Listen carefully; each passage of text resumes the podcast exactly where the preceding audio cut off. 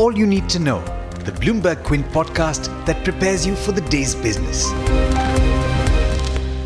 Good morning to everyone tuning in. This is Bloomberg Quint. We are back after the long weekend, and I am Hormaz Fatakia here to tell you all that you need to know on the 30th of March. First up, India has added close to 2 lakh new coronavirus cases over the last three days, with Monday's tally being the highest since October 12. Maharashtra Chief Minister Uddhav Thackeray has asked the state administration to draw up a strategy for a last resort lockdown as cases in the state continue to rise. Maharashtra remains the epicenter of the second wave, with Mumbai reporting close to 20,000 new cases over the last three days. Speaking of the virus, Dr. Reddy's Laboratories expects the Sputnik V vaccine to get approval from the Indian drug regulator over the next few weeks. Sputnik V, just like Covishield and Covaxin, is a two dose vaccine with 21 days separating the two doses. The pharma major has partnered with the Russian Direct Investment Fund to bring the vaccine to India. In the latest part of our exclusive series, Privatization Files, we bring to you how India's Defense Ministry pushed back strongly against the new privatization policy in the interest of national security. Documents accessed by Bloomberg Quint show that the ministry sought special exemption and argued that all state owned firms dealing with defense production remain under government control. That was as per a letter returned with the approval of Defense Minister Rajnath Singh. More on this, along with the previous two parts as well, can be accessed on our website, bloombergquint.com. The government is unlikely to take the zero coupon bond route to further recapitalize PSU banks, according to officials with knowledge of the matter. This comes after the Reserve Bank of India expressed some concerns in this regard. The RBI had expressed concerns saying that since these bonds are non interest bearing but issued at a deep discount to its face value, it is difficult to ascertain its net present value. The government, as per a PTI report, will revert to recapitalization bonds bearing a coupon rate for capital infusion in these banks. India's chief economic advisor Krishnamurthy Subramanian said that the IPO of Life Insurance Corporation of India may fetch the exchequer a sum of 1 lakh crore rupees. Speaking at a virtual conference, the CEA said that BPCL's privatization and LIC's IPO will hold the key for the government to achieve its disinvestment target of 1.75 lakh crore rupees, which according to him looks imminently achievable. From the IPO space, Barbecue Nation's IPO saw overall subscription of six times as bidding closed on the final day on Friday.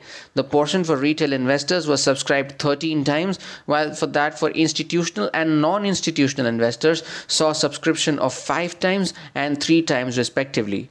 Also, Nazara Technologies will be listing on the bourses today.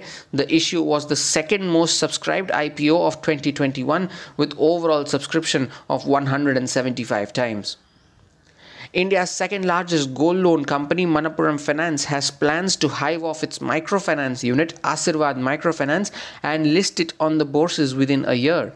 Founder and CEO VP Nandakumar told PTI that they are currently looking at the right valuation for Asirvad. Nandakumar also said that he is looking at a price to book value of 3 to 4 times for Asirvad, which currently is at 2 times. As of the December quarter, Asirvad's loan book stood at over 5,300 crore rupees, making it the second largest vertical for Manappuram after its gold loan business. Adani Transmission has entered into a definitive agreement with Essel Infra Projects to acquire the Warora Kurnool transmission project for an enterprise value of over 3300 crore rupees. The company said that the acquisition will take the company closer to its target of setting up 20,000 circuit kilometers of transmission lines by 2022. Biocon has partnered with Libbs Pharmaceutica to launch generic formulations in Brazil. As part of the out-licensing deal, Biocon will be responsible for drug development and manufacturing, while Libbs will leverage its deep expertise and reach in Brazil to import, distribute, and market, subject to approval from the country's regulatory agency. The longest closure of the Suez Canal in five decades finally came to an end on Monday, with the Ever Given ship being fully freed and set afloat. Canal authorities on Monday evening said that the operations will return to normal within four days, with clearing the queue of vessels taking as many as two and a half days. China and Iran have signed a deal aimed at charting a course of their economic, political, and trade relations over the next 25 years. The deal, which was in the works since 2016, will see China not only invest in Iran but also buy oil from the Islamic Republic. The pact has, however, drawn criticism from many Iranians who accuse the government of selling the country to China. With that, I head across to Neeraj Shah for the trade setup of the day. Morning, Neeraj. Well, April series began on a strong note on Friday. How are we set up for this truncated week? Thanks, Hormaz. Well, short week, but one which is uh, pronounced with a lot of uh, events that have happened just preceding it and uh, a number of things that will happen during the week. Now, first, let's start off with the global news, right?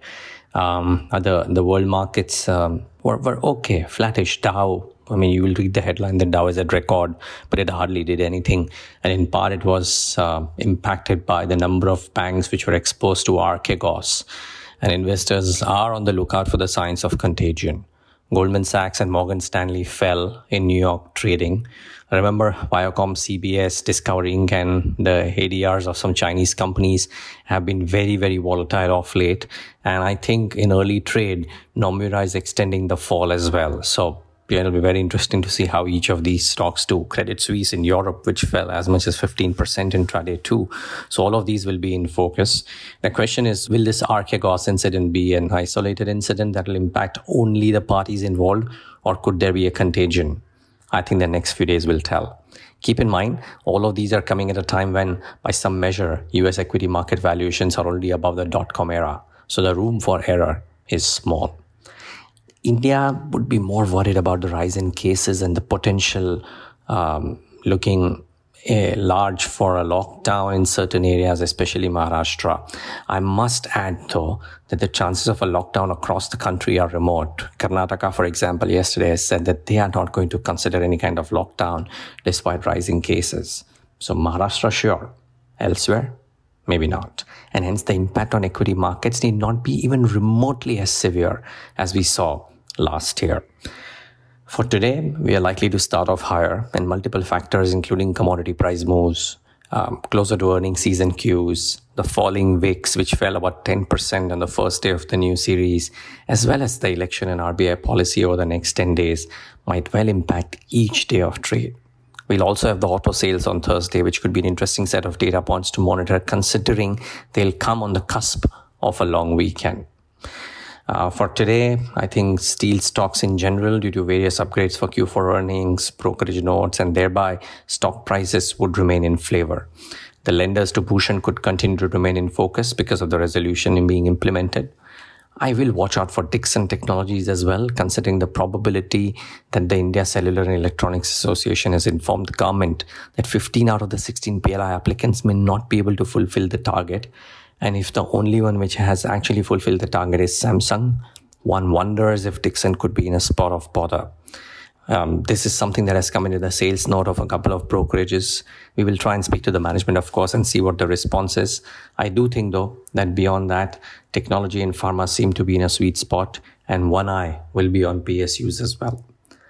I'll wrap with some corporate news, corporate survey news. A Microsoft Corp survey of global workers found that majority feel that they are struggling or just surviving in the pandemic work conditions. And a large percentage of workers are considering leaving their employer this year. 41% of those surveyed said they are mulling leaving their jobs, uh, which this, according to this survey, which polled 30,000 people from a variety of companies in 31 countries and used trillions of data points around labor and productivity. Well, employers, beware. Thanks so much, everybody, for tuning in. Have a safe day ahead. I hope you enjoyed listening to All You Need to Know. Did you know that you could listen to the show on the IVM Podcast app? On the IVM Podcast app, along with this, we have a number of other shows which you think you'll enjoy. Listen to Cyrus Says with Cyrus Broacha as the host. Listen to Paisa Vaisa with Anupam Gupta. The Scene and the Unseen with Amit Varma. Or Shunya One hosted by Shiladitya Mukhopadhyay and myself. Check out the IVM Podcast app to get more talk content that you will enjoy.